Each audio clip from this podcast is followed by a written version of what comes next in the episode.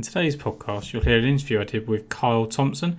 Kyle used to play on the uh, Korn Ferry Tour predominantly, but also was on the PGA Tour in three separate seasons. Uh, he had five wins on the Korn Ferry Tour and was also a Hall of Famer at South Carolina College. Um, he's had an incredible career. He had plenty of second place finishes alongside his wins. Um, it was very unlucky not to get more wins and also unlucky for a series of unfortunate events on the PGA Tour as well. Um, he has an outstanding career and has now stepped away from the game, but it was really good to go down memory lane with him, and I think you'll enjoy hearing his story.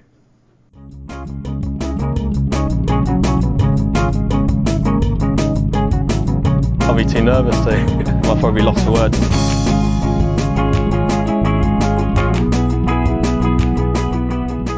Hello and welcome to another edition of the Lost of Words podcast. I'm joined today by Kyle Thompson. Kyle Thompson has played on the, the nationwide and web.com tour as, as we know it, and the or lately the Korn Ferry tour, um, and also played on the PGA tour as well. So welcome, Kyle.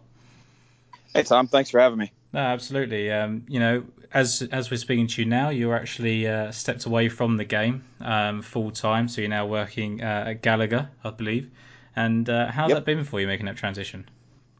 It, it, has been really, really great. I've got a young family, ages, you know, four, nine, and 11, and uh, it was just time for me to get off the road. I'm getting a little bit up there in age, and, and these days, 41 is old, but when I first started, 41 was like right in your prime for golf. And so, um, so it's just amazing how the game has evolved, but my transition to Gallagher couldn't go any better, honestly. Um, I know Gallagher's actually really big there in the UK. I think we have around 9,000 employees. So, um, yeah, it's been it's been really good so far. Yeah, absolutely. And I think, you know, um, a lot of people even now would say that obviously at your age as it is now, just a little over 40 there, that maybe you still had, you know, maybe some good years ahead of you. But as you say, you've got a young family there and, and it maybe is just about time to, to make that decision to step away. Um, and yeah. it must have been a tough yeah. decision, even though it maybe had to be made. You know, you think it would be hard, honestly, but it was the easiest decision I've made in my, my whole life. Um, I just – the game for for the longest time was just exciting and it was fun and I loved it. And then towards the end, it it turned into a job. You know, it turned into uh, I hated being away from my family. I wasn't enjoying uh, the practice, even though at times I was playing really well. I just I just wasn't in love with it like I used to be. So I knew in my mind I was ready for a new challenge and a, a new chapter of my life. And you know, I still love the game. I, I play. I tried to play a couple weeks ago in a in a in a Korn Ferry event. Um, I still have really good status. I can play most every week, but um, it's it's more of a a side uh, a side time you know a side gig now than it ever was um, than a full time job, obviously. So yeah, so let's go back right to, to obviously the start then. And uh, you you sort of born in Panama City in Florida, but moved to, to Carolina from an early age, and, and that's where you are now as well. Yes, sir. In uh, Greenville, South Carolina. If you ever get a chance to come here, golf is on me. It's uh, beautiful spot. But I lived here most of my life now. Um, you know, I went to the University of South Carolina, played golf there for four years, had a great experience. Um, you know, I just transitioned and and and kind of went through the ranks of amateur golf and college golf, like like all these kids do these days. And um, you know, as you get older, you, you, you the game gets harder because your competition obviously in, in, improves you know, you go from college where you've got a bunch of teammates um, to to pro golf where nobody knows who you are.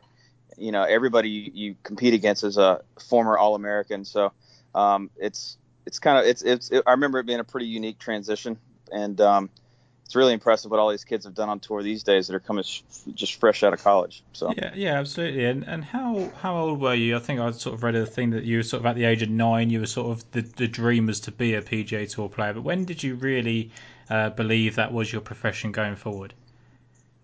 Well, I tell you, it was probably about that age. I mean, I in early uh, in my early childhood, I was really blessed to have some great competition around me every week, and so at basically every local junior tournament, I was button heads with uh, Lucas Glover, who his name used to be Lucas Musselman before he was um, adopted by his stepdad. Um, also Charles Howell, who's had an incredible career, obviously.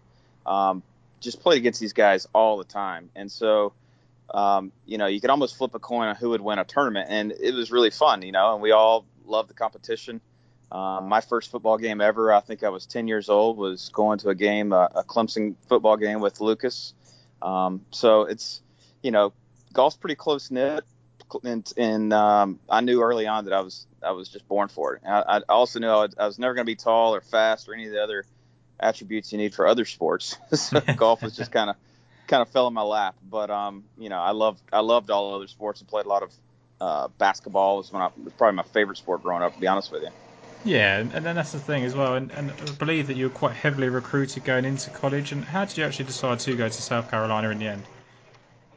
Well, at South Carolina, my coach, his name is Puggy Blackman, and he he coached at Georgia Tech for a long time. And and at Tech, obviously, he had David Duval, Stewart Cink, Charlie Rymer, Tripp Isenhour, Briny Baird. I mean, the list goes on of, of tour players. And so I just knew that I wanted to play on tour, and whoever, whatever coach could help, you know, kind of had a blueprint for how to get there. That's who I wanted to go to. And so um, he, he, he became a great mentor and a, and a, really almost like a second father to me. And so um, it was it was great playing for him. That's why I chose South Carolina. Yeah, absolutely. Because I think there's there's quite a lot of different facets that you could look into, isn't there? I think you've got to sort of like the facilities and the actual campus itself. Then you've got uh, the golf course and how that suits your game. But also, like you say, there is is who's going to get you to where you need to be. So I think we see it a lot in um, sort of college football and, and, basketball, and it's always a focus on who the coach is, right? So uh, watch a program here called uh, Last Chance U on Netflix, and it's always about which coach can get you into the Division One schools and put you into the best position to go pro. So it's interesting to hear you say that, and and looking at the track record of the players that came before you that, that swayed your decision to go there. Yeah, yeah. I just I just knew where I wanted to get to. You know, we had a, a three day a week, 6 a.m. workout for an hour um, maybe it's 5:30. I can't remember now, but uh, you know, I just liked being pushed like that. I I kind of need that oversight to to help me, and so that was something I liked compared to the some of the other schools that I looked at. They just, you know, back then that was really before, you know, Tiger and the whole workout um, fitness stuff started, and so. Um, you know, back then it was kind of frowned upon, honestly, to be to be out working out really hard and, and, and training and, and you know lifting weights and then obviously Tiger came along, and all that changed really quick. So, and that's one of the things. So, having doing these podcasts now, I spoke to uh, John Peterson, who went to LSU, and and he said that you know every day you're sort of on the grind, you're in the gym, you it's very structured in your day. So you get up, you work out, you practice, you go to school, you, you do more practice, you play um, on, on your Thursdays and things like that. So, and he said that you know that was the biggest drop off when he turned professional. We realised that was all on all on him to do that. Um, so very quickly the, the early wake up calls and going to work out so early sort of dried up, and I think that sometimes leads to a difficult transition into the professional game. Would you agree with something like that? I would totally agree. I would totally agree. I mean, you go from having a, your whole entire schedule planned out for you to being on your own and and you know really nobody in your corner but your parents and maybe your girlfriend or something. And so it's it's a big transition, you know, and that's probably why you see a lot of kids that are just world beaters um, all through college, and then all of a sudden they just they never really do anything in professional golf. It's just uh, it's it's different when you you know when a putt counts for money. That's just the way it is. It's hard to hard to explain it, but that's just the way it is. Yeah, and also when you when you're getting out onto tour, obviously you need you know sponsors and, and things like that, and people sort of start throwing money at you, I guess, and you know equipment deals and things like clothing deals, and and how quickly can that get to your head? Because I imagine as a young kid coming out of college, you know, 2021, that's quite a big deal to deal with, right? And and suddenly you think that maybe maybe it goes to your head, maybe you think you uh, you deserve more, and suddenly that can go different mentalities as well. Sure, sure. It's easy to compare yourself to to other guys who are getting better deals or worse deals or whatever it is. And and um, you know, when I was coming out of college, we had a a MaxFli plant right in our backyard here, up in the upstate of South Carolina, and um, and so I played MaxFli my last year of college and played great with it. I, was an All American, second team All American. Well, MaxFli at that time basically went away and was bought soon after by TaylorMade. So I lost. I, I didn't I didn't get a, a, contract with them. I actually ended up signing my first three years with um, Nike. Played all Nike equipment. You know, back when that was kind of back when Nike equipment was almost like a like a Walmart brand. It just it just looked weird seeing a swoosh on the golf ball. I don't know if you can even remember that, but you know, um, Nike's obviously they came a long way through through the game, but um, early on, you know, it was definitely a, a kind of a, a, brand new company in the golf realm. But um, you know, I played so through my career, I played Nike for three years. I played Srixon for another, I believe, seven years. TaylorMade or Titleist, pure Titleist for a long time, and then kind of a mix of TaylorMade and Titleist towards the end. So all great equipment. that um, that brings an added pressure to you when you've got these guys sort of giving you deals? Do you think that obviously we talk about you know the putts for money and things like that, but when you're uh, being given these equipment uh, deals and people are believing in you and things like that, does that ever factor into your mind, or could you put that out of the way and, and just focus on your golf? Uh, you know, it was so long ago where I thought about that. At the beginning, I do remember having a little bit of self consciousness about it, but I know towards the end, you know, it's just kind of part of business. It's just they they put product in your hand because they want you to play great and they want you to be on TV and they want you know their logos to be seen. That's just and they want nowadays they want you to to really engage in social media to help push their product. So that's just uh, kind of the nature of the beast. But I do remember my first year or two kind of worried about if I played poorly, what the club companies would think of me, that sort of thing. Now, now that's not that never even enters my mind. So. No, absolutely not. And so you turned professional uh, in 2001 after a, a, you know a good college career. You had three wins, I believe it was in college, and, and played pretty well. And uh, you know how was the transition that first year? Because it wasn't until 2003 where you played a full calendar on the nationwide tour. Yeah, so so Tom actually had five wins. I just oh, five. Yeah, yeah, that, yeah, yeah, That's okay. I'm doing you a disservice there. yeah, I had, I had five in college and set the school record. That was my claim to fame at South Carolina. But um, you know, my first year, I turned, I tried to make the Walker Cup. I was fifth on the on the on the the list, the rankings when they chose the team, and they snubbed me. They they went right over me. So uh, when that happened, I turned pro that fall. I, I can remember it like it was yesterday. Literally, I drove out from from Columbia, South Carolina, all the way out to Salt Lake City to do the Monday qualifier on the Nationwide Tour. And I'm talking that's a 30 something hour drive. You know, I broke it up into two days um, I did a four a four uh, tournament stretch where I, I, went out there and tried to Monday. I shot 76, and in 66 made it. I'm like, oh my god, I got to get better really fast. and I'm still carrying my like University of South Carolina golf bag, you know. And so um, the next week was Tri Cities Washington, another Korn Ferry, or excuse me, uh, well, what, what was then a nationwide event. I make it into that one. I'm playing great through three rounds. I'm in like sixth place going into the final round, maybe eighth place, top ten for sure. I'm paired with Tim Petrovic on the final day, and I just the night before I could not sleep. I was like, oh my god, I'm gonna win this, and I had all these terrible thoughts going through my head, and I didn't sleep at all. Played awful, shot like 79 maybe. Not only did I play bad, but because of that, I finished outside the top 25, which doesn't get me into the following week. So, so I pack up my stuff as soon as I finish, drive six hours down to Eugene, Oregon and tee it up the next morning on a Monday to try to Monday qualify. I remember it like it was yesterday, and I'll tell you why. But I shot 69, 70 played off with like 11 guys, right? So I, I qualify again on Monday. And then the very next day, I'm, I'm staying with Jeff Quinney. I don't know if you remember that name, but he played on tour a long time. Yeah. Staying at his house in Eugene, and 9/11 happened. You know, and uh, our tournament was canceled because of that. And you know, we ended up playing some great, great golf courses out in the Pacific Northwest and like Pacific Dunes and Bandon Dunes. We played there, and anyways, we ended up making a bit of a golf trip that week, um, and then we came back over to Boise, Idaho, drove there, where I caddied for a buddy after I did not qualify, and um, after that, I drove all the way home. So it was a crazy, crazy trip. But when you're 21 years old, you know you can't really fly and rent a car. It's going to cost you an arm and a leg. So that's kind of how I did it.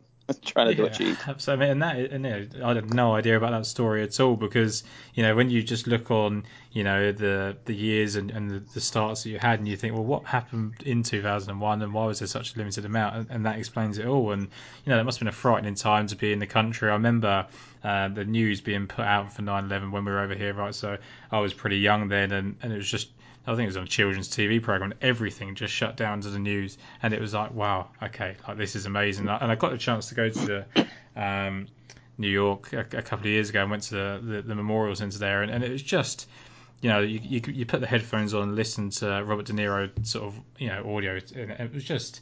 It was horrific, mm-hmm. and, and just looking at some of those, it brings a tear to your eye, and it really does worry you. And I think trying to trying to deal with that whilst being a young professional just left college. That must have been quite a hard thing to deal with, not, not knowing what was going to happen in the next few weeks. Yeah, it was it was it was wild, honestly. I mean, um, like like basically everybody through certain times in life. I, mean, I remember that. I remember when uh, you know, Princess Di when she passed away. Um, there's just certain things that that just stand out in your mind. I can remember every single detail about them, and obviously that trip, I I, I remember everything, and it's really sad what happened. Um, it's it's awful. Um, but I, I think as a country, it was it was amazing to see the resilience and you know, right now there's just so much political divide in our country that everybody in the world's seeing, and it was just at that time it was amazing to see everybody band together and just be a cohesive unit, uh, one against um, you know terrorism and, and, everything else, and, and to really support our fellow Americans. So um, yeah, it was it was something else, that's for sure. So. Yeah, absolutely, and you, and you come from a, your family's a, a big military background as well, so I think that you know you take a lot of pride in, in how the, the country dealt with that and obviously the, the services and things like that as well so you know it must have been a you know incredible time and as you say it was one of those things where you know America banded together to to really fight against terrorism, and even the world really. You know that was the first time that I think everyone sort of said like you know dating back to world wars and things like that. But obviously we really said modern day like you know this is not this is not okay and we're not going to stand for this. And and it was crazy. And to think of dealing with all of that when you're trying to you know just play golf as well for a living. It's kind of a, a bit of a crazy time. So then you get to 2002 and uh, you know you, you make another few starts there and you play in uh, I think it was actually the Panama Open uh, was the first start of 2002 um, and then you went over to the Qatar Masters in, in, the European Tour as well. So how are those? Yeah.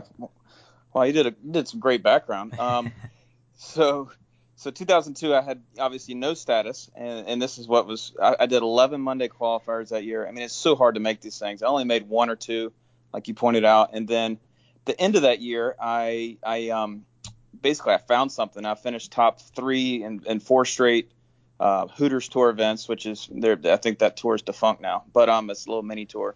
And so I found something. I got through Q school that year. I think the last shot of Q school, I, I had a chance. If it goes in, I'm, i get my card, but I miss it by a shot. Um, so then 2003, I go to Qatar, and this story's a good one here.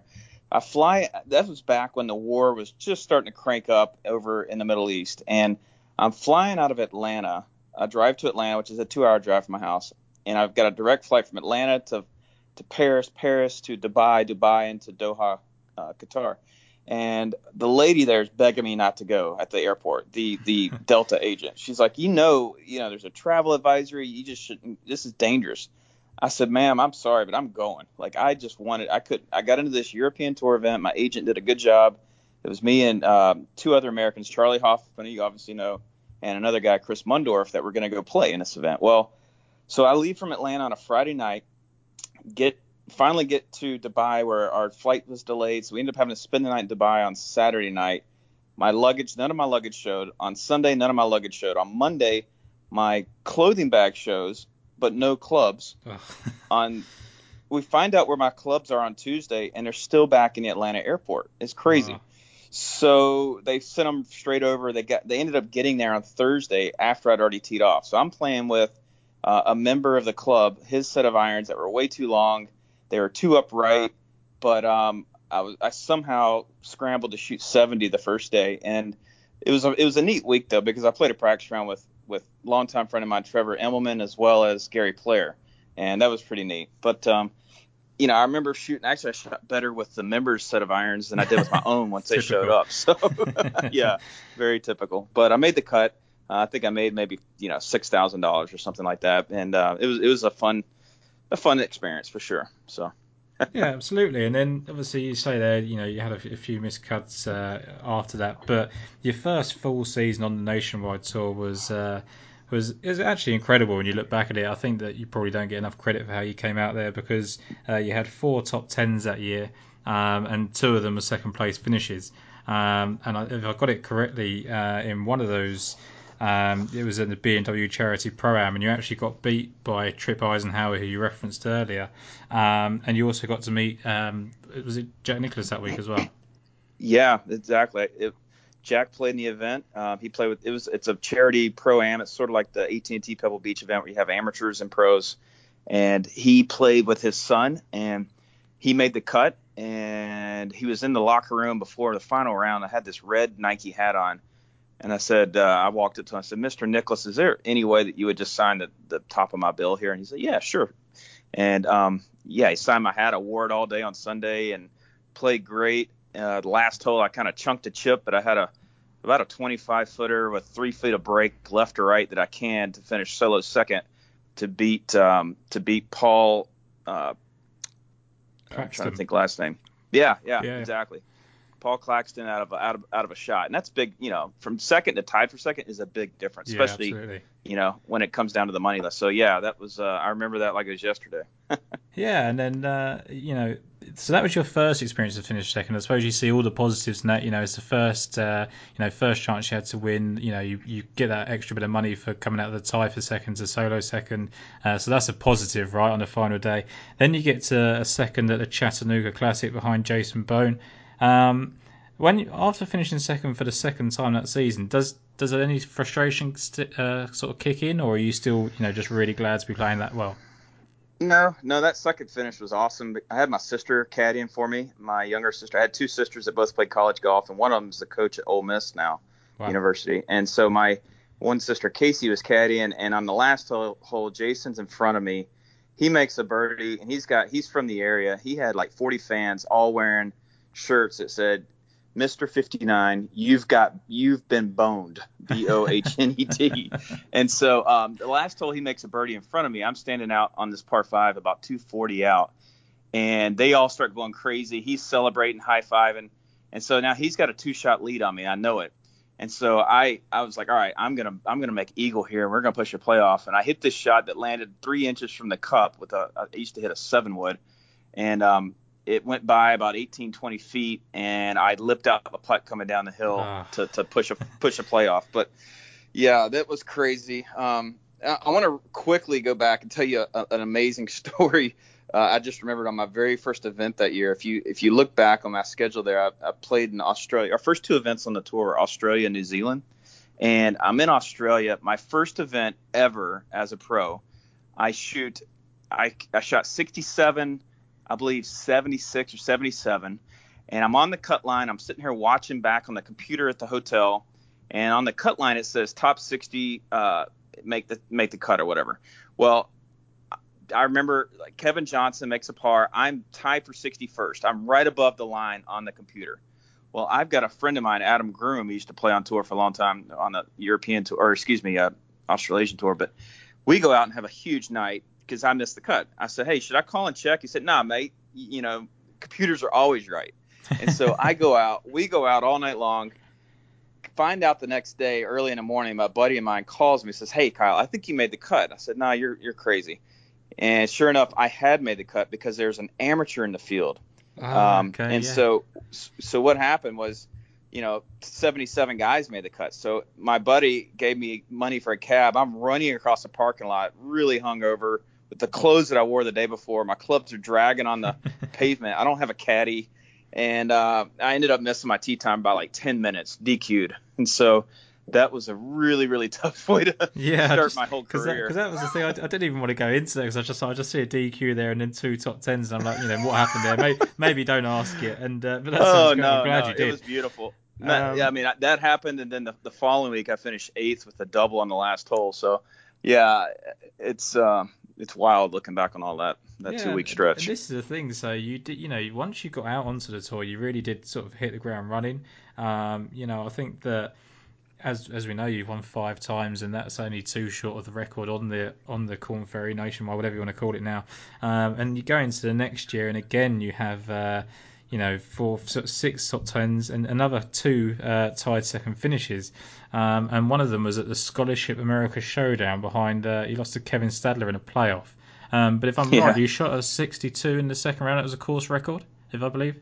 Yeah, I, I remember that week. I I shot about 83, I believe, on Wednesday in, in the pro am, and I couldn't have apologized more to my pro am partners. I said, I am so so sorry promise you I'm not this bad. I mean, I pride myself on giving everybody a really good experience, and it just wasn't that day. I, I hit it terrible. And I spent a few hours on the range. I don't even remember what I figured out, but it was the best ball striking week of my life. Um, ended up, I, I didn't make a putt all week over 15 feet and lost in a playoff. So you just never know as you're out practicing and you're playing and you've got a tournament coming up. You just never know when it's all going to start clicking together. So um, try not to get too frustrated. That's my advice when it comes to that yeah, stuff. absolutely. Because again, you know, when I was doing, you know, looking back at the scores, and you know, so that's your uh, your third, second place finish on the uh, the nationwide tour at this point, and you have another second at the Virginia Beach Open later on in the year. At what point do you start going? It's not, it's not going my way, and, and actually, I uh, I should have a win by now. Yeah, it was frustrating. I remember it took me a long time to get my first win, and I, it was starting to bother me because I kept finishing runner up. I was in so many league groups on Sundays and just wasn't finishing closing the deal back then. I mean, that week in Virginia Beach on the last hole of the tournament, I'm trying to hole a bunker shot, and and that's the only way to make a playoff. And I get it, catch it thin, I, I blade it over the green, chip it on, miss the putt, I make double. And if I just make a bogey that year, I would have made my made gotten my tour card because I would have been solo second. Instead, I shared it. Uh, James Driscoll won it, and I shared it with like another guy or two. But um, you know, kind of live and learn. But that was uh, that was frustrating. But I was just at times I felt like I was trying to press a little too hard to to get that first victory. And I learned later on that you know they just kind of happen. They just kind of come along whenever things just work. And so um, anytime you, you really try to force the game or press, it, it, it just doesn't work out for you. Yeah, but again, you know, it's that's easy to when you know looking back and reflecting. But this time, right, the ultimate goal for you know any no pro golfer out there is going to say to you, my goal is to get to the nationwide tour and stay there and just do my best. Everyone wants to get to the PGA Tour, right? And you're trying to get there as quickly as you can.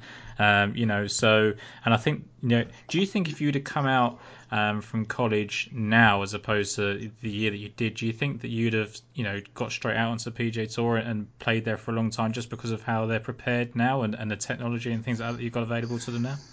I think so. I mean, the the honestly the the amount of instruction and everything that you can, if, as long as you can block out the clutter, the, the amount of instruction and everything that you, the resources that are online as well as the training um, you know, you've got guys that are so prepared now when they come out of college. It's like they've they've skipped about 10 years of experience and they just show up and go. Um, there's a there's a system called Decade Golf that a friend of mine Scott's got, and it's it's just a great way to manage your way around the golf course. And uh, you know, these kids have just learned they've learned things without getting all the scar tissue that it took guys like me and, and older guys to, to figure out. And so um, that, I think that's what you're seeing right now on tour. It's just a group of young guns that uh, you know they have no fear, but yet they know how to manage their games. They know how to get around a golf course properly, and um, you know they've got access to all the best training equipment, um, everything. So it's it's it's pretty exciting time for the game, even though a lot of our favorites, you know, the Phil Mickelsons and Tigers of the world are getting a little older. I think the future is very bright for sure. Yeah, absolutely. I think you know you've only got to look at the the college kids that come out last year, and you got you know Collin Morikawa's and Matthew Wolff and, and Viktor Hovland's, and they all just hit the ground running and winning their first season. That uh, you know Bryson did it very early on as well. I know he came from a you know a very good amateur career and college career and things like that. But it just seems to me that you, you know with with what they've got going for them now, with the technology they've got behind them. You mentioned uh, Scott Fawcett there. Um, we had Will Zalatoris on recently on the podcast, and he he works very closely with Scott. Um, it just seems to be that you know data doesn't lie, right? So yes, there is a lot of things that's clutter and and you can get caught up in it. And you know I've had players say that you know looking at the stats on the PGA Tour website can get inside your head a little bit and things like that. But but when it's there, you can't ignore it. Whereas back in the day, I suppose you're sort of dealing with feels and, and what you think's going wrong as opposed to what the what the system's telling you. Exactly, exactly. You know, back in the day, the, the only stats you really have was a, a, driving distance stat you could look at, and it's usually just gridded on on two holes of, of, of the round. You know, there's nothing about your attack angles or anything like that to figure out what's going on with your own swing. And you know, that's probably the beauty of it too. Is it takes it's a little more creativity, I would say, back then than than today. Um, although you do have some some unique swings with Viktor Hovland and as well as uh, I'm drawing a blank on a kid that's got the really wild Matthew swing, but um, yeah, he's got his nice Matthew Wolff, yes, yeah. yeah, it's pretty awesome. It's pretty unique, but um, you know, it, there's a lot of robots coming out of college now. I mean, you look at these kids and they they all have very similar swings. They uh, they know how to compress the ball like no other, and um, it's it's you know. I think the days of seeing the really unique moves like a like a Lee Trevino or Ray Floyd or I mean, you just go down the list of all the all the you know Jim Furyks, all that sort of stuff. I think those days are are long gone. To be honest with you. That's the thing is, I think everyone's in search for the swing, the traditional swing. You know, getting it on the right plane all the time and things like that. You know, and it is actually crazy that Matthew Wolff has had to come out and I know it's more of a you know the action as opposed to yeah the end result is still what he needs it to be. Um, but I think he spoke of before he found George Gankus that was coaching him now that people did try and change it and, and that's why he had to sort of open up his recruitment again. And it's very easy for, for people to be put off now. I mean, at the end of the day, if you get you know the club to the ball and, and it works, why why try and interfere with that? And we're seeing it a lot now where players are losing full seasons trying to make swing changes and putting changes that uh, you do sometimes just want to go with what works. Yep, yep, exactly. I mean, at the end of the day, it's just a game, and you're trying to get the ball in the hole as fast as possible. So if if if if it's ugly, I'd rather have something that's really ugly and works than something that's beautiful and just doesn't get it done. So absolutely. Let, us get to some positivity in your career now. So 2007, uh, not only do you get your first, but you get your second win as well. You two a two win season there, uh, and it was the first of three wins at the Rex Hospital Open. Now I know I've spoken to you in the past, and I've messaged you saying, "Oh, you, you know, you're down in Raleigh there. You know, this is your week because you know it just seems yeah. to be the Kyle Thompson Open by the end of it because you have uh, three wins there, and I know you named your your son after the event, but it could have been Rex as well. I'm sure I'm sure that name was tossed in there. Um, but what what is it about that golf course, and what was it about that time when you won that that, that really was the difference between you winning that week and, and coming second? I remember that week. I hit it really well. I played with Jimmy Walker and DA Points the first two days, and I think I shot 60, I want to say 66, 68 or something to get the week started. And, you know, everything You're doing yourself a, uh, a horrible disservice there, by the way. You Am shot I? 64, 65 to open up that week. Oh well, hell. You're even better than you thought you were. All right, well there we are. They're cool. Well, I I do remember getting off to a hot start, so yeah, um, that's funny. But yeah, I, I putted really really well that week. I was using a belly putter back in the day. My putting has been something that's always given me a bit of a, a, a headache, but I putted great that week. Um, I believe I beat Bob Burns by two shots, if I'm not mistaken. But yeah, yep. Um, it, yep, it was just a, a really fun week. Um, the funny thing is, looking back, two weeks before that, I finished third up in Maryland, and had a, a, a caddy that I picked up literally in the parking lot. Like I just, I was with my my fiance at the time, picked up a caddy in the parking lot, finished third. I said, hey, I've already got a buddy caddy for me the following week in Chicago, but if you want, you can meet me in in Raleigh. Well, I go up to Chicago. I've got this longtime friend of mine who's now a, a TaylorMade rep out on the PGA Tour, and I shot like a 45 or 47 or something insane on one of the nines.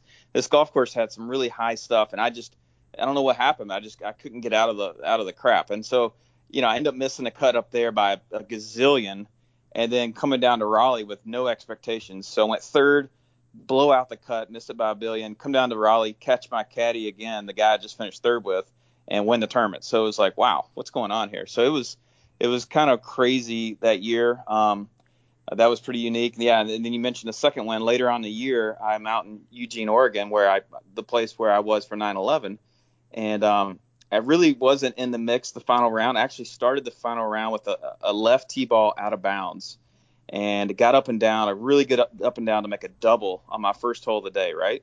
So I fought back, and I ended up birdieing a few of the last couple holes, and I got to the last hole, and I was still not even in the mix and I make a 70 footer from the fringe, putted it in for an eagle to get into a three way playoff with John Turcott and Matt Jones, who's obviously done really well on the PGA Tour. And so, um, and then I think it was a two or three hole playoff that I won that playoff. So, um, yeah, it was it was insane. I mean, it was absolutely insane winning that tournament. Yeah. So, it, it's amazing, isn't it, to go from kind of having two uh, second place finishes in two consecutive seasons, then to change those into two wins. Um, and then obviously you then got to think about what that does for your, your game now. So everything you've been pursuing for the last few years, you're now on to the PGA Tour in 2008, and how how does it feel? Is it a case of being intimidated? Um, did did you feel like you fit in straight away, or did did you sort of admire what people are doing before you got there? You know, it was weird because I knew half the guys out there um, on the PGA Tour because all the all my friends from you know basically 2003 through then through then have moved up through the the nationwide tour um, were on the PGA Tour, and so I knew tons of the guys. Um, I, I really don't. The best way I could explain how my career on the PGA Tour went. is I just got out there and, and spent too much time looking at other guys' games and trying to kind of compare my own game to them. And, and you know, I always was trying to get a little longer with my my tee balls because length is, is a key out there. And the PGA the PGA Tour courses are a bit longer than the the the uh, Korn Ferry courses. They're a little bit more difficult, but um, it just never quite got you know comfortable in my own skin out there, which is it was just really odd because it's not there's nobody to be intimidated out there, but I just couldn't quite get it figured out. But um, you know, I had some great experiences that year. Um, spent a lot of time with my uh, fiance, or excuse me, my my new wife that year. We got married at end of 07. Um, and um, we had a great time traveling. I mean, my experiences traveling the world on on both tours were just incredible. And um, you know, whether I played good or bad golf, I, I got to see places that that uh, there's no chance I'd ever get to see them if I wasn't in this career or that career. Absolutely. I think you did you propose to your now wife in at Pebble Beach as well, where you say is one of your favorite yeah. golf courses. yeah, man, you did some research. Yep, I, I, proposed to her in 2000, I believe it was 2007, and um, we got married at the end of 07. But the week that I proposed to her, um, I finished I think 24th maybe at, at Pebble that week. But this is kind of a, a I'll try to be quick, but I'm, I'm doing this pro am out at Monterey Country Club. Um, excuse me, not Mon- um, yeah, MPCC and Monterey Peninsula Country Club, and uh, and there's there must have been it was on two courses, so there must have been 250 amateurs, and there's one pro in each group. I've got me, some amateur, and then Ricky Barnes on the range, and Ricky's we're just chatting back and forth, and Ricky's like, "What's going on?" I said, "Man, I'm a nervous wreck. I'm, I'm proposing to my fiance tonight at sunset." you know, and he's like, "Really?" I said, "Yeah." I said I really hope I don't get paired with some hackers that they're to take all day and I, I miss the, the sunset. And he's like, and, and the amateur guy's laughing, you know. Well, you know, fast forward 25, 30 minutes, I go sit in my golf cart and who's there? But that amateur is my my partner in the golf cart. So it's just crazy how life and God's sense of humor works out. I feel like so. Uh, uh, I ended up shooting. I shot about 80 that day. I was so nervous because I was I was thinking about my engagement. But it was a great week. I remember finishing, like I said, top 25. Then I hopped on a plane and flew to Australia. My my fiance flew back home. So, um, yeah, it was fun. Do you think as well that you know because that's a big big step in your life, isn't it? Is to obviously you know you're with your with your girlfriend then, and you know you're getting engaged, and, and life's becoming a bit more serious then. So do you think that then heading into the PGA Tour, you've got all that excitement and the excitement of the PGA Tour? Do you think sometimes you just get wrapped up in both? Not to to blame the situation on that, but obviously you know there's a lot of moving parts in there. Yeah, there's definitely you know I I tell people that the PGA Tour is about ten times everything of the the Korn Ferry Tour. I mean, it's ten times actually it's probably more than 10 times a purse now, but you know, you've got 10 times more people out. You've got just way more um, media. You've got it's just everything's bigger. You know, the the, the sky boxes, everything. So, um, the guys that tend to do the best on the PGA Tour are the ones that can just put on blinders and just get out there and, and get it done. Um, you know, it really frustrated me that I didn't do better out there because I felt like I was every bit as good as anybody else coming through through the tours, you know, the Korn Ferry Tour. So, um, it, you know, it's definitely something that frustrates me that I didn't do better out there and really cash in on being on the PGA Tour through my three seasons out there. But um, you know, there's really nothing I can do about it now. Possibly when I when I get to 50, maybe I'll give it a run on the Old Man Tour. Sounds good to me. But th- I think the thing that, that highlights it the most is in that 2008 season. You know, your first season on the on, on your, first season on the PGA, you, you dropped down to two Korn Ferry events and finished second in both of those. Um, you know, it just yeah. highlights that what you're saying there. That you know, once you take away all the, the crowds, the boxes, the the distractions, um, that when it comes to just playing golf and it's just down to you and how you swing. Um, you, you know, you're unbelievably talented and, and can get the wins done when you need to. Yeah, well, uh, thank you. Um, I do remember that playing. I don't remember where one of. I remember one of them was in Salt Lake City where I finished second. I had a an about an eight footer for birdie in the last to get a solo second, and I left it short. It was an uphill putt. I felt, uh, yeah, I was ticked at myself, but um, yeah, I finished second there, tied for second, made a nice chunk of change. Uh, my wife and I go to um, we go to Las Vegas from there. Met up with Chris Stroud and his wife. We had a great time. My wife actually hit a slot machine for like I want to say it was like 2,500 or three thousand dollars, and we went crazy. Like it was a we was the most excited we'd been in a long time. Even though I just made forty grand the day before, uh, we went nuts. and so you know it was just so unexpected, but um, it was really fun. And I remember seeing Mike Tyson at uh, Chris got a picture of Mike Tyson in the in the club that night. It was it was it was a pretty fun time. But I can, um, I can confirm the other second was in Louisiana, and you actually only lost by a shot that week to uh, to Gavin Coles after shooting Gavin 65 Coles, on uh, the last day. he I, I can't believe he beat me that that week because I shot 65 and the wind was blowing 25, 30 miles an hour left or right all day on every tee ball. I played my butt off the last day and um, really thought that I was going to win. And I heard he made like a, a clutch six footer on the last hole to beat me. So at uh, Gavin's, you know, his nickname's Angry Ant. He could really play back in his day. let's go. Let's just fast forward a little bit to 2010. Um, you have another second place finish behind uh, Chris Kirk at the Fort Smith Classic. Um, both Oh, wow. of you play absolutely superb golf that final day. Uh, you lose out by one uh, after shooting a 63, and he shot a 64, which is uh, some incredible golf. And, and when you kind of get beat by that, I suppose it's like, well, I've done everything I can do, and, and that's it. Well, there's a lot to this story. My status had gotten pretty bad that that year, and at the last minute, I decided to shoot out there and do a Monday qualifier. Um, you know, I wasn't even sure. I, I just wasn't getting in any starts, and so um, I go out I, in the Monday qualifier. I, I, this is insane. This story. My last four holes, a storm pops up. I was only one under with four holes to play in the qualifier. This massive, massive storm pops up. Uh, four holes to go. I hit a on a par three. I hit it to three feet, make birdie. So now I've got this par five. I got two par fives and a par three. Two of the par fives are now, because of the storm, dead downwind. And so the first par five, where normally I would be hitting a 230 yard shot, I had a 150 yard shot and I hit a pitching wedge in. All right, I make an eagle. So now I am four under all of a sudden. The next par three is into the wind.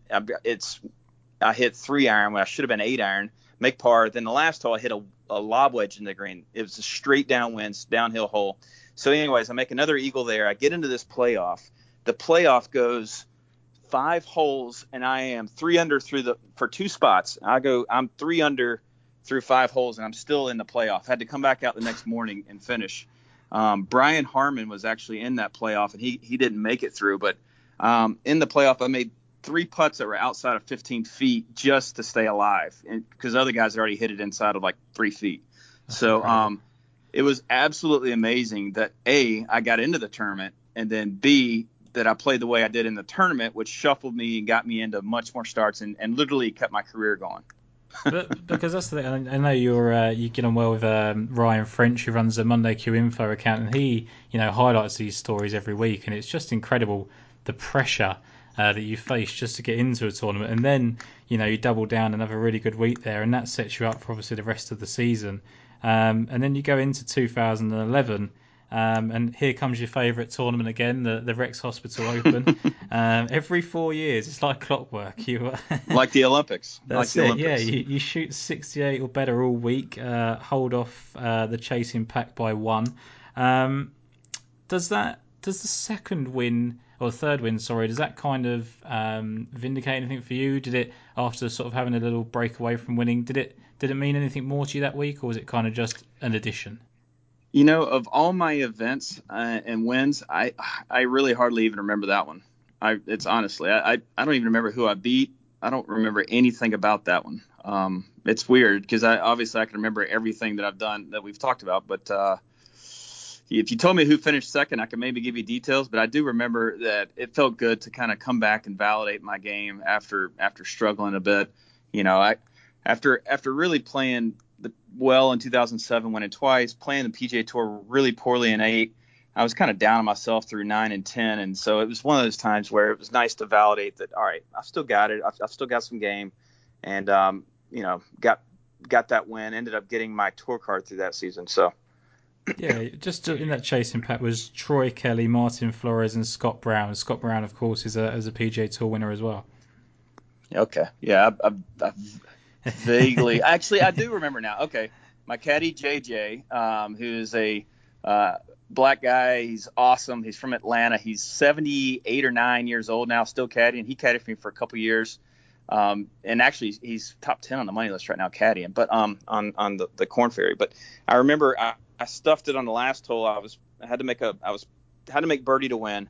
I hit it about ten feet uphill putt, and I look over to JJ, and he's standing in the shade under the under the uh, the tent, and he wasn't even about to come over there and help me read this putt. And so I make it, and and I said, "How come you didn't want to help?" He's like, "Man, you've been making putts all day. I'm not about to get in your way." He's like, "You think I'm going to come in on the last hole of the day and try to try to give you advice?" so it was awesome. He was a hell of a caddy. So yeah, and, that, and, that's amazing, isn't it? Is that that is the thing of like I think sometimes players do um, get in their own heads and, and try and take on too much and and overthink it. And the best caddies probably do just let you go and run with it and, and know when you're on a heater. And that's probably the best ones to. Uh, I know guys do jump in.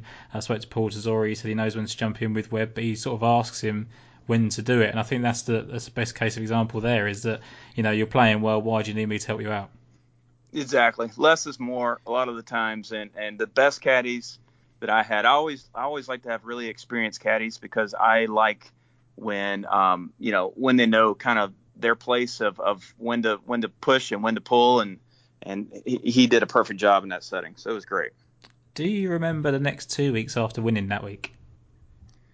So yeah, let me think here. I think i went i finished did i finish second and third or second and fourth maybe second in um, wichita? yeah. Yeah w- wichita matt goggin made a really nice putt on the last hole to beat me. We were paired together. I left a putt on the 71st hole like hanging over the lip counted to 10 it didn't go in but um, yeah, I played really, really well there. Then I go to Mexico, and I played awesome there too. I finished fourth. I am full of confidence. I mean, nobody's going to beat me. That's the way I felt in my mind. I get home, and I must have drank something in the airport, but I had that Montezuma's Revenge. I don't know if you ever heard of it, but huh. basically the Mexican water can get you. And and for 15 days, I couldn't get out of bed. I went to the oh, hospital wow. twice. I lost like 20 pounds. I mean, it was awful, awful, awful, awful, and um, totally lost my strength. And I, it showed in my game. For the rest, I think basically the rest of that season, I just played really, really poorly.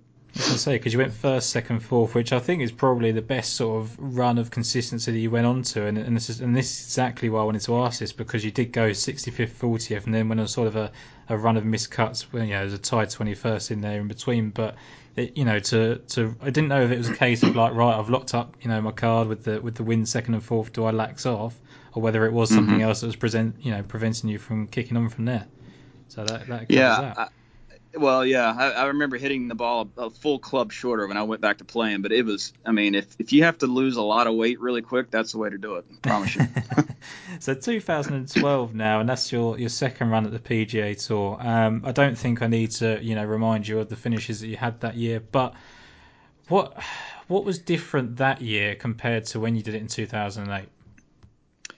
Well, I remember, you know, even through 11 when I when I had those good finishes, I was fighting a bit of the yips with my putter. It was getting worse and worse.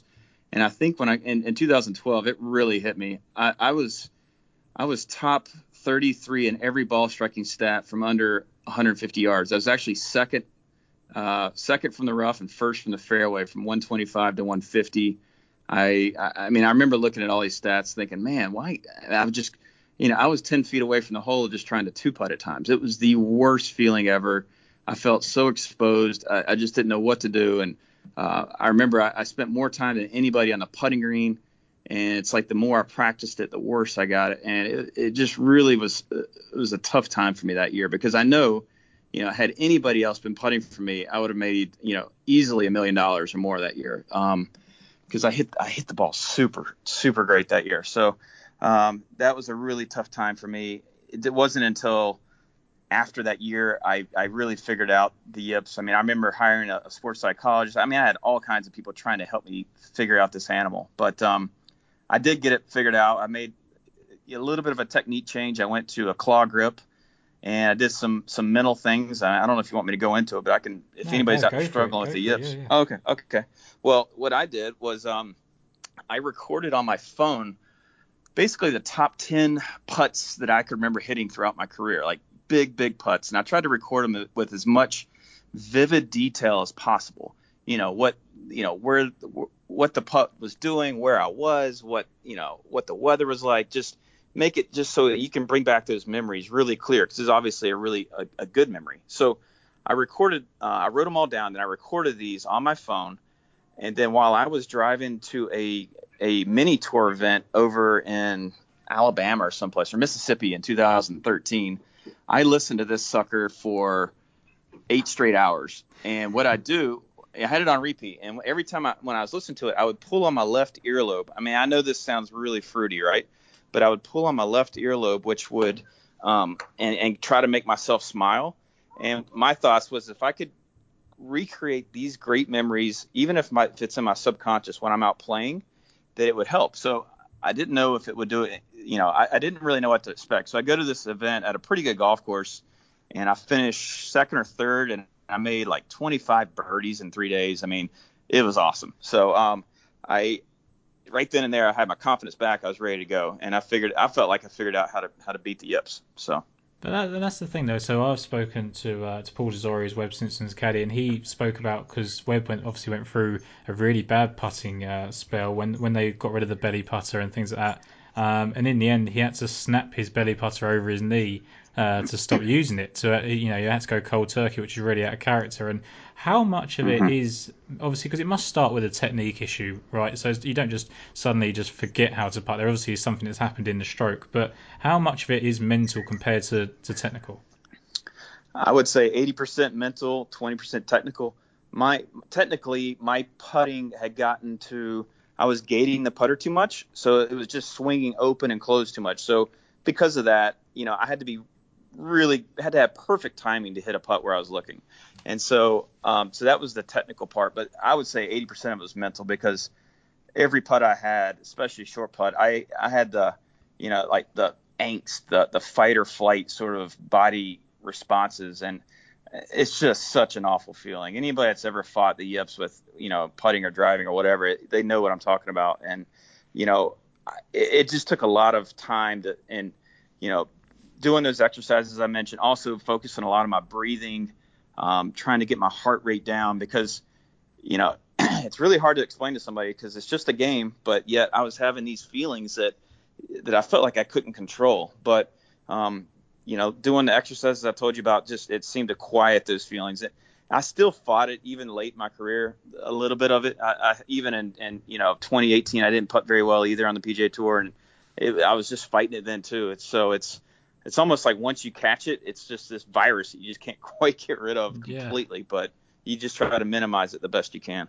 No, because we see it on you know on the PGA Tour especially. There's, there's some incredible ball strikers. I know you've got Keegan Bradley, Lucas Glover, who you've already spoken about. You know they they really hit the ball as good as most on tour. Really, definitely in the top ten, you know, 15 players. Um, but just can't seem to buy a putt. You know, especially when you know okay they might have a you know a low Thursday or Friday round, and then when it gets to you know, under the gun, it seems to be that you just don't trust it. And I think that's a lot, you know, a to do with the yips, isn't it? Is that you know you're just not believing the putts are going to go in, and as soon as you see some miss by, you know, miss right or miss left, and never online, you start to really question whether a putt's ever going to drop for you, especially under pressure. Exactly, exactly. It's it's you know it's a real mental war out there because you, ideally in a perfect world you're you're tightest on the first hole, and then by the last hole today you're the loosest but we all know that that's not the case. It ends up flipping around. It's the opposite. So um, it's just a lot of mental games. It's a lot of uh, for me, it was a lot of trying to sing a you know sing a favorite tune or whatever it was, just to try to keep your mind off of your putting, you know. And so uh, you also you know having a really solid routine helps. If your routine's way off and you're spending too many times looking at the hole, or you're spending too much time looking at your stroke, or or um, you know in your practice strokes thinking about you know what your face is doing, um, you know it really affects you. So I I I explored every single option to try to improve my putting over the years, and you know I did. I felt like I gave it my complete best, but at the end of the day, it's it's all about how good you putted on the PGA Tour, and the guys that are up there every week are really great putters. Yeah, and, and it's you know they do say it, don't they? So they drive for show and putt for dough, and, and everyone tries to dispel that, saying that driving's more important and things like that now. But you do see it. These guys that are hitting the ball as good as everyone, if they don't make the putts, they don't win. So that is the great equaliser, I believe. And and let's just fast forward again to, to 2015 now, and uh, you started off with a couple of missed cuts before you get to your favourite tournament once again. Um, it, it, it, strikes there again, you know, uh, at the Rex Hospital Open 2015. So four years again between that win. Um, you open with a first round 63, and is that a case of when you open like that, and of course you love that you're like, okay, here we go again? Well, it was comical because that year I had uh, I did eight or nine PGA and PGA Tour Monday qualifiers. The only one I qualified was with a 65 out in uh, in San Diego, and I missed the cut by one after after pulling my back. But um, I, I mean, I went to Puerto Rico, I went everywhere. Well, that that week was my last event. My status was that was the last event I'm going to get into because I won it four years before. And the, before that week, I got a professional uh, resume writer to write a resume for me. I was ready to go out in the, in the, in the job world and find a real job. Well, I start that week off in the practice round against Tommy Gainey. We had a, a big group of guys. I think I shot 61 in the practice round. I mean, just blew it out. And my caddy, my caddy said, "All right, well, this week's over because you never play good after playing really good in a practice round. It's just impossible." Well, then the very you know next round is 63 and then I, uh, you know, I was just firing on all cylinders that week, and um, you know, I, I, ended up having a playoff, and um, I remember the, on Sunday, the final round, that it was almost like God's hands were on me, saying, "Hey, you're good. I got you here," because I had this amazing sense of calm throughout the entire final round, even when I started kind of slow. I just knew I was going to win. It was the weirdest sense of like calm, and um, my longtime or my that was the first week I'd ever had this caddy. His name's Smiley, um, and he caddy for Tom Watson a lot. He was best friends with um, Edwards, who passed away, and so uh, Smiley told me he said, "Hey, I talked to Tom last night. He gave me some tips to tell you today. He said walk extra slow and try to breathe, you know, as slow as you can." Said, "Okay," and I did that all day. And if in the playoff, I was 30 yards behind the two guys, Patton Kizzire and uh, Miguel Carballo and um, just really try to just pace myself and and just do everything slow. And it, it, it what it does is it just it gives you really better, much better rhythm throughout your golf game, your your entire swing and putting and everything. Because because Tiger Woods does that, doesn't he? He's very deliberate, isn't he? You know, you see him and and he doesn't rush anything. He he has a purposeful walk, but it's uh, you know it's, it's at his own pace. He's not rushed by anything, and and I think sometimes that you know people that have played with him get out of sorts because they're like you know not that he's a slow player, but because he just he nothing rushes him. He's he's calm over his shots, and and that's why you know the mentality that he's got is why he's got to so many wins. And you talk about it there. If you can get in that kind of zone, you know, as you are, then, then it's only going to lead to good things for you. Yep, exactly. I mean, if I tell kids that I help with their golf games here and there, I said if you watch the guys that are really good on tour. Uh, like like a tiger, I mean, you can almost put a stopwatch to his routine. It's always the same you know, the one thing that you can control in the game of golf is is what's inside your bubble as far as your routine and how you think. If if you get um, too far outside of your bubble, that's where you have some issues. And you know, I got outside of my bubble through my years on the PGA Tour, but I, I do feel like, you know, I understand that when you're in the zone, you you, you everything's clicking, and you just, it just kind of happens, you know, and you can't. It's impossible to force it, but the better your routine is, the better chance you have of getting into that zone. Possibly that week with the trophy may have been the second or third best thing that you received that week, alongside the uh, the prize money. You also got a, you know a very special letter from uh, from Arnold Palmer for your win and uh, congratulating you on how you'd fought back after a couple of years. Yeah, that was really amazing. My I was actually the following week I was out in Texas and my wife gets she calls me she's like you won't believe what happened she said i got this letter and i almost threw it away because i just didn't recognize it, it looked like you know junk mail because it said Palmer or something on it. and so she opens it, and sure enough, it's a it's a written letter from Arnold Palmer congratulating me. Um, you know, saying, "Hey, I heard this was your last event. Really amazing." And so we've got that letter framed. It's in a beautiful frame, and it's actually out of my country club Thornblade right now. But um, it's uh, it's it's of all the trophies I've ever won, that's by far my favorite. Uh, you know, memory of golf. So. Yeah, absolutely. We'll go forward a year now to, to Panama, and you win. Uh, you come second again. Um, this this is the, the ninth second place finish now that you've had. Um, and, and I, don't, I don't want to focus on it as a negative because I think you know you know in total there was 11 second place finishes, but you win five times right now. You there were second place finishes there that you you know you couldn't have won. Someone's gone you know three or four shots ahead, but you know, you had a good, you know, eight, nine, ten times that you could have won. You know, ten win career. I know that it's not on the PGA Tour uh, where you maybe would have wanted it to be, but how proud of you are you that you, you know, you got yourself in those positions that many times? Well, I, you know, if you looked at my career, you'd see, oh, wow, he's got a lot of like top top twos really, but he also missed a ton of cuts, and I, I guess in a way, it'd been nice to be more consistent, but I love the fact that when I'm in the hunt, I feel like I'm a really tough competitor. Like if yeah. I'm in the mix, coming down coming down the wire, rarely did I fold and just give somebody a tournament. I um I prided myself on on on that, and you know that's something that not everybody has. Um, it's it's challenging to to get in that frame. It took me a few years, like you said early on, that because um, I had a lot of near near wins, but um, yeah, it's it's I don't know, just pretty wild. I look back, I had 11 freaking seconds. That's a lot of seconds. but but that's the thing. That that's what I wanted to focus on is that you are once you've once you sniff the chance of winning a trophy, you're there. You know, you're you're putting the pressure on. If you're in a chasing pack, you're, you're breathing down the guy's neck. If you're in front, you're keeping everyone at bay. That's a that's a massive skill in itself. Okay, there are people out here that, that make the cut every week. I know Charles Howell III. You know, he makes a you know a ton of money every single year, and he's only had three career wins, but he, you know, he mm-hmm. maybe would like. He'd probably want the reverse skill. He'd like to have your ability, you know, in the hunt, whereas you'd probably like to be as consistent as he was on the PGA Tour. So, you know, it's different people are, are better at different things, and I think that to to focus on the negative would be really criminal when when you've done so well, at, you know, winning when you've had a chance. Well, I, I, appreciate you highlighting that uh, of my career. That, that, that makes me feel a little better today.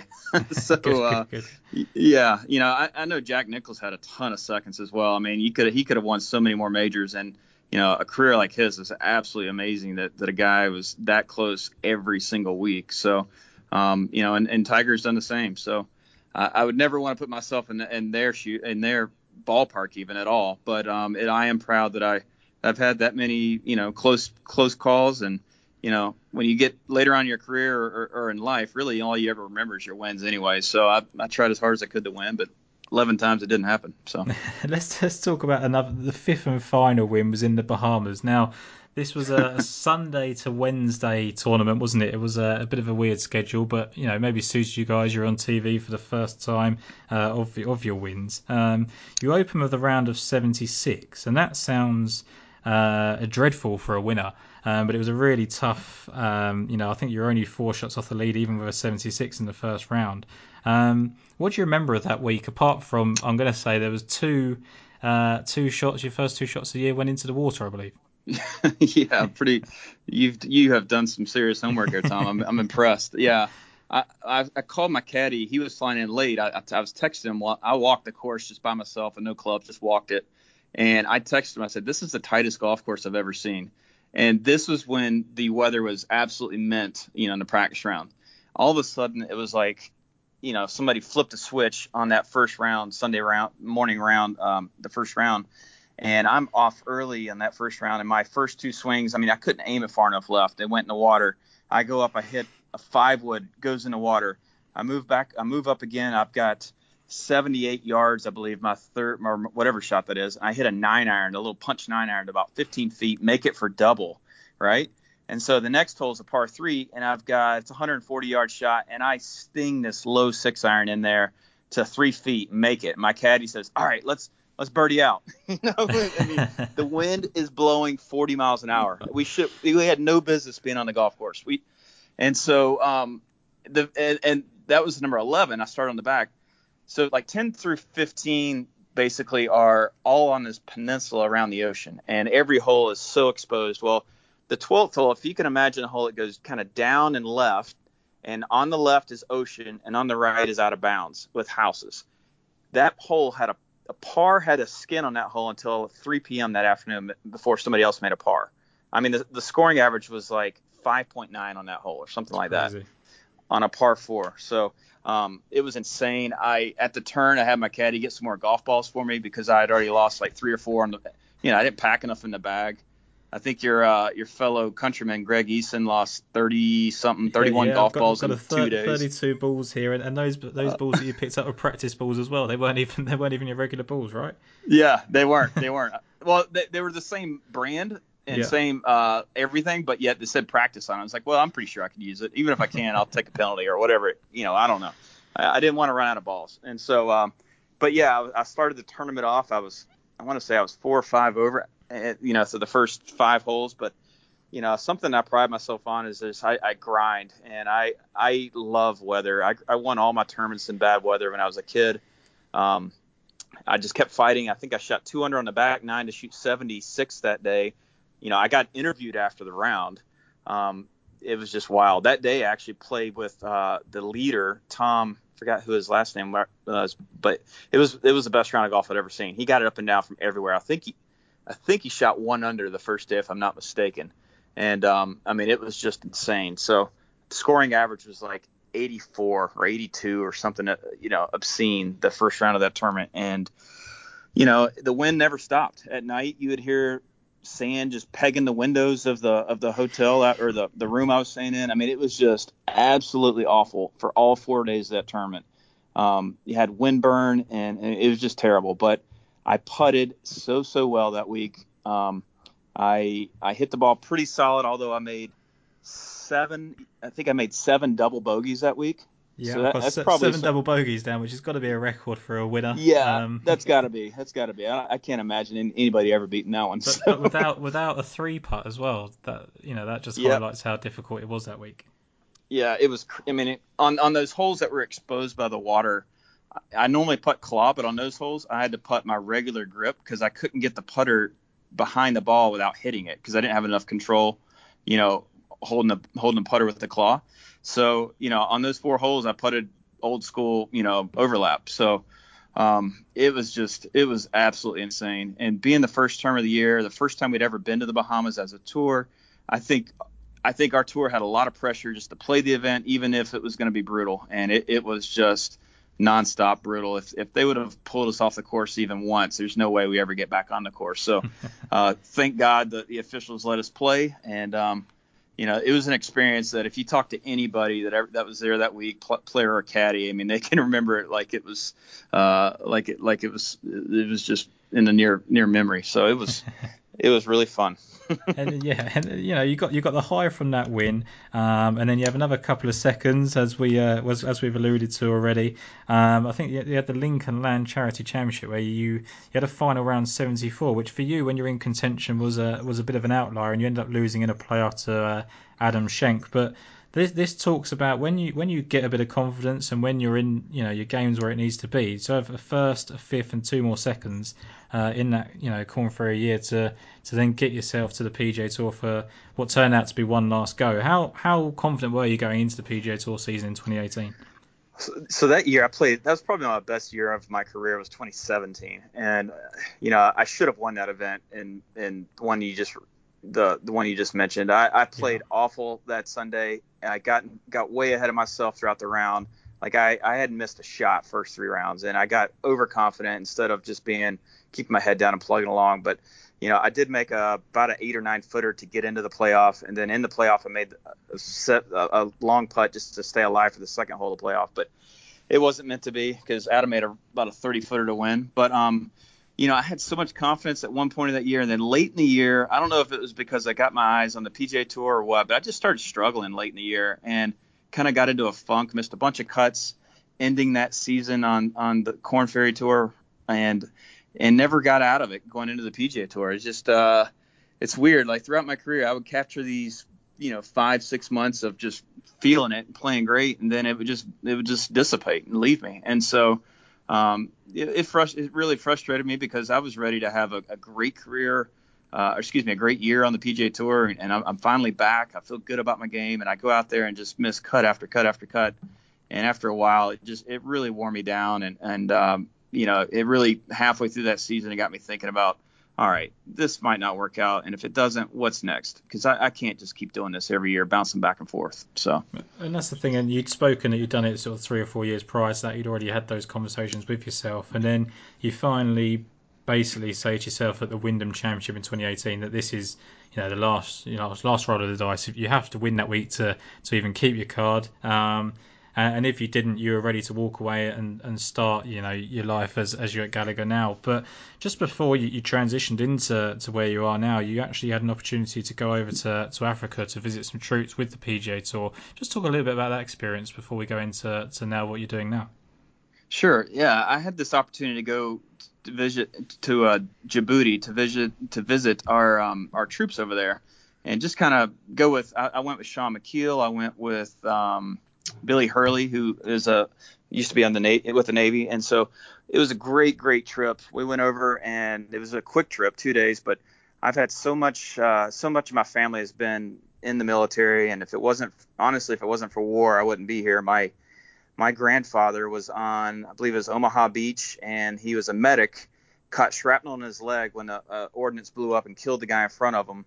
While he's in a hospital back in Maryland, he meets a beautiful nurse who ends up marrying them, and um, they had 11 kids in the span of 13 years, and the second of those kids is my father. So, um, you know, if it wasn't for war and him getting hurt, they probably never meet, and uh, who knows? So, um, it's uh, it's something I take a lot of pride in having military background with my family. I wish in a way that I could have served, but it wasn't in my cards. But I, I have nothing but appreciation for everybody you know in our country that that fight for our freedoms. It's it's pretty impressive. Yeah, absolutely. I think that's kind of you know you this is okay, you were at peace with this decision to step away from the game of golf, right? You know, you'd had that discussion with yourself, you'd made a decision at Wyndham that this was it, but you know, whether you were happy with that decision or not and ready to do it, to to then say to yourself, right, well, before I do that, I'm going to go on one of these trips that that's clearly going to open my eyes and change my life. That's got to be something, you know, that speaks of your of your mental strength and your capacity to to look at what others are doing, and what others don't have, uh, before just thinking about your own feelings. Yeah, yeah, I, I, you know, I just wanted to experience what it would be like to, to, you know, to be one of these guys on a base and go, you know, uh, just give them some golf tips. We went over and gave them some golf lessons, and I I had a pair of uh, camouflage shoes that I had made up um, that I took with me over there that said um, like I think it said America on the side or something like that. You know that FootJoy gave me. Uh, gave those to to uh, we we had like a a rally or an um, excuse me a rally. We had a um, auction for these things, and I gave them to a troop, uh, one of the troop members, and so you know it was just it was really fun just meeting these guys and and telling hearing their stories and you know, just just being bringing some normalcy to them really because a lot of them, you know, they don't see any of their family forever. And I actually stayed up one night till probably three in the morning talking to this. Um, he couldn't tell me which division he was in, but I, I know for a fact it was it was SEAL Team uh, Six, and so um, so it was just it was really unique just talking to these guys and hearing a little bit about their story and how they got to where they are and uh, like I said, these guys are, are real warriors and they're the real heroes of our country. Absolutely, yeah. I just think it's so important to really, you know, I think the PGA Tour do a great job at sort of giving back and, and recognising these sort of things, and that must have been a life changing trip. But it, now you go into, you're working for, for Gallagher where you are now as a as a commercial insurance advisor and an account executive. Um, you know, that's a well, let's call it a real job, shall we? That you know, you get to play golf for a living. I, I consider it a real profession, but a lot of you will say that, you know you have fun out there, and, and now there's a real job. Do you ever sit at a desk now and sit there and think, I could really just go back to the tour life, or have you got absolutely no aspirations no, to do that? No, no, no, no, absolute, absolutely zero aspirations. I, I did it, I, I loved it, but yet it was also, you know, now that I've stepped away from the game, I realize how stressful the game of golf was. I mean, so so stressful when every week you have to basically play well or you don't get paid. And so now that I've got some uh, some normalcy in my life, I feel like a, a, normal human being for the first time ever. You know, I'm not traveling like I used to, obviously not because of COVID, but I um I just I love the team that I work with. We have a really really strong team. I interviewed with four different companies before I selected Gallagher.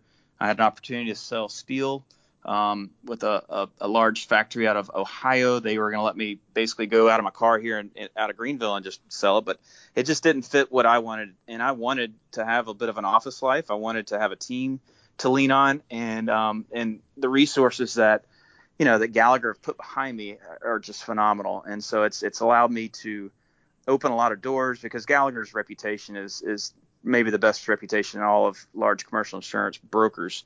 So it's been um, it's been a really really fun run so far, and um, actually picked up six months into my career, I picked up a client, um, one of the world's largest food and um, health product manufacturers, and uh, it was one of the largest accounts ever written out of our office. So that was really fun to do, and I spent a lot of time actually talking with uh, a lot of your fellow um, countrymen um, because we place a lot of insurance out of the UK, wow. and um, they and they actually have I want to say seven or eight manufacturing sites in the UK. This this company, yeah. so um, it's been a real eye-opening experience to to help this company manage their risk, and it's been uh, it's been awesome. So, um, yeah, okay. Gallagher's a heck of a company. Because I think that you know, if, if, if I put this interview out when we do, and, and people will listen to that and think, you know, okay, he's he's trying to convince himself that missing golf is is absolutely fine. He's happy where he is, but there must be a sense of pride in what you're doing now. You just said that you, you wrote one of the largest orders in in the office ever. You know, that comparing that to a, a, golf tournament win, you know, they're not comparable, are they? But it's still a sense of pride in what you're doing, and you know that you're providing for your family. You get to see your family every every evening, every you know week. You know, okay, you might go travelling for work and things like that, but week to week, you're not worrying about whether you.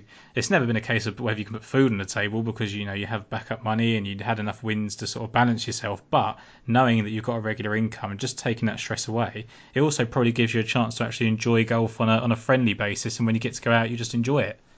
I do, I do. And now when I play golf, a lot of times it's uh, it's prospect or client golf. I'm actually going to Tulsa, Oklahoma next week to to play with that client I mentioned. We're playing out at uh, Southern Hills. Um, Bo Van Pelt set me up to play. But you know, when the, at, at the end of the day, I'm a guy that just loves to compete, whether it's you know racquetball or, or basketball or playing chess with my my kids or whatever it is. I just love competing, and there's really no difference when I'm when I'm in you know with with insurance. I'm competing to try to you know to literally get that company to fire their broker and hire me, and that's a that's that's really what you're doing. You're trying to replace that other guy, and the only way you can do that is by uh, being a, a, fierce competitor and bringing resources to the table that they're not cur- currently getting, and you know, and being able to you know to to challenge them on on the status quo. So, um, you know, personally, I'm a guy that I love to learn, I love to read, and I like to, to challenge myself. So, if um, I felt like my my life in general was getting a little stagnant through golf, I I, I actually had no problem at all making a transition and trying to just try to be a you know be a better person and and a more round well-rounded person, somebody that can uh, you know that can kind of prove that they can be successful in golf as well as business. And so um, and it's it's been really fun. I, I, I really really enjoy what I'm doing. That's the thing as well is that you've got the capacity there and in, in the thought process to think of life beyond golf. You had the you had the thought in 2015, 2014 where you you, you knew that you know it might go that way, and then you get another couple of wins and you think, okay, well let's carry on. But you always knew there was there was something else to it. And uh, you know, sometimes you look at golfers on tour and you think, what would they do if they didn't play golf? And and to be able to actually just say, right, well, this is what I'm going to do. I'm, I'm ready to go into this business. Is that something that you picked up from being at college? Because I know a lot of people go through college and they're just there to get the golf scholarship and then get out. But did you really take the education part and really run with it? Uh, you know, I did take education serious because I, my parents would kill me if I had bad grades. But um, I think I was an academic All American, which doesn't say a whole lot. You just have to play in most of the events and have like a three three GPA. So, you know, I, I, I did just enough in school to, to make good grades, but I didn't do more than I needed to. So, at that time, it was golf and it was being a pro. That's what mattered. But, you know, as I played all these pro ams and I meet these different, um, you know, people, millionaires, sometimes billionaires, and you you see what they've done, you know, with their own careers, and I learned quickly that there is literally a million ways to, to make money in this world, in this life. And so um, I knew that if golf didn't work out, something else would. And, you know, when I finished my career, I spent time interviewing with everybody, you know, not really interviewing, but just talking to everybody about different industries and, and, and, you know, I had all kinds of options that I could have done, but everything kept bringing me back to insurance only because, you know, I love the model. I love that it's, you know, you build a book and your book repeats, you, you know, it's, it's, a, uh, um, it's it's almost a recession proof um, commodity that everybody needs. You know, you have to have insurance. So, um, you know, and we have a guy in our office named Charles Warren who played the PGA Tour for I don't know how many years, probably eight years, and total of maybe 12, 13 on uh, total. And he, you know, he is absolutely doing great right now with Gallagher. And so they kind of had a blueprint for how to use us, uh, us washed up golfers, you know. so, because um, you know, honestly, we've met a lot of decision makers through all of our proams and our travels that, because of, of our company size and our resources, we're able to reach out to any of those people we've ever met before and, and provide you know quality solutions to them. And so um, that's that's something that really attracted me to the company as well.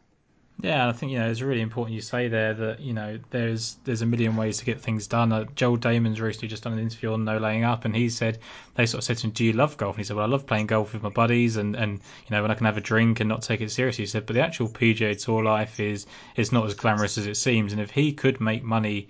The same money he makes playing golf, he would actually absolutely go off and do that. But you know, I think sometimes golfers do feel trapped, and and you're uh, an example that you can go off and do something and be just as happy and content. And I know it's different for as a family man compared to maybe a single man or a young player out there. You know, they're not going to have that kind of foresight. But to to see that there is a life beyond golf, and then you know, but also be able to recount all the memories you've had in golf and, and not realize that it wasn't a waste of time. You, you, you know you've really enjoyed it. You're really grateful for what you've had.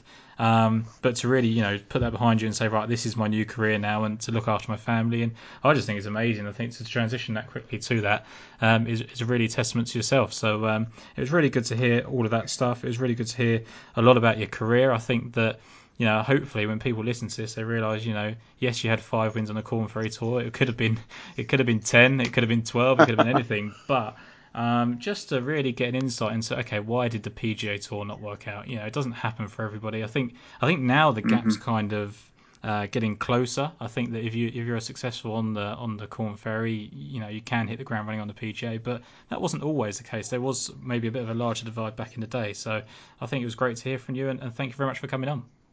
Thank you, Tom. That was a really impressive job you did. Um, really doing all your research. You asked questions that nobody else has ever asked me, and uh, really, more than anything, you gave me a nice trip down memory lane. So I appreciate it all, and um, best of luck to you and your podcast. And um, please stay safe during this this crazy pandemic we're in. Yeah, thank you very much. Rest up that wrist, and uh, hopefully we can see you out on the course as well. And uh, you know, whilst you're doing insurance, it'd be great to see you go and go and have a win somewhere else on a surprise visit. And you know, who knows what for the future brings for the Champions Tour as well. So, thank you very much, Carl. Thanks, Tom. Have a great day.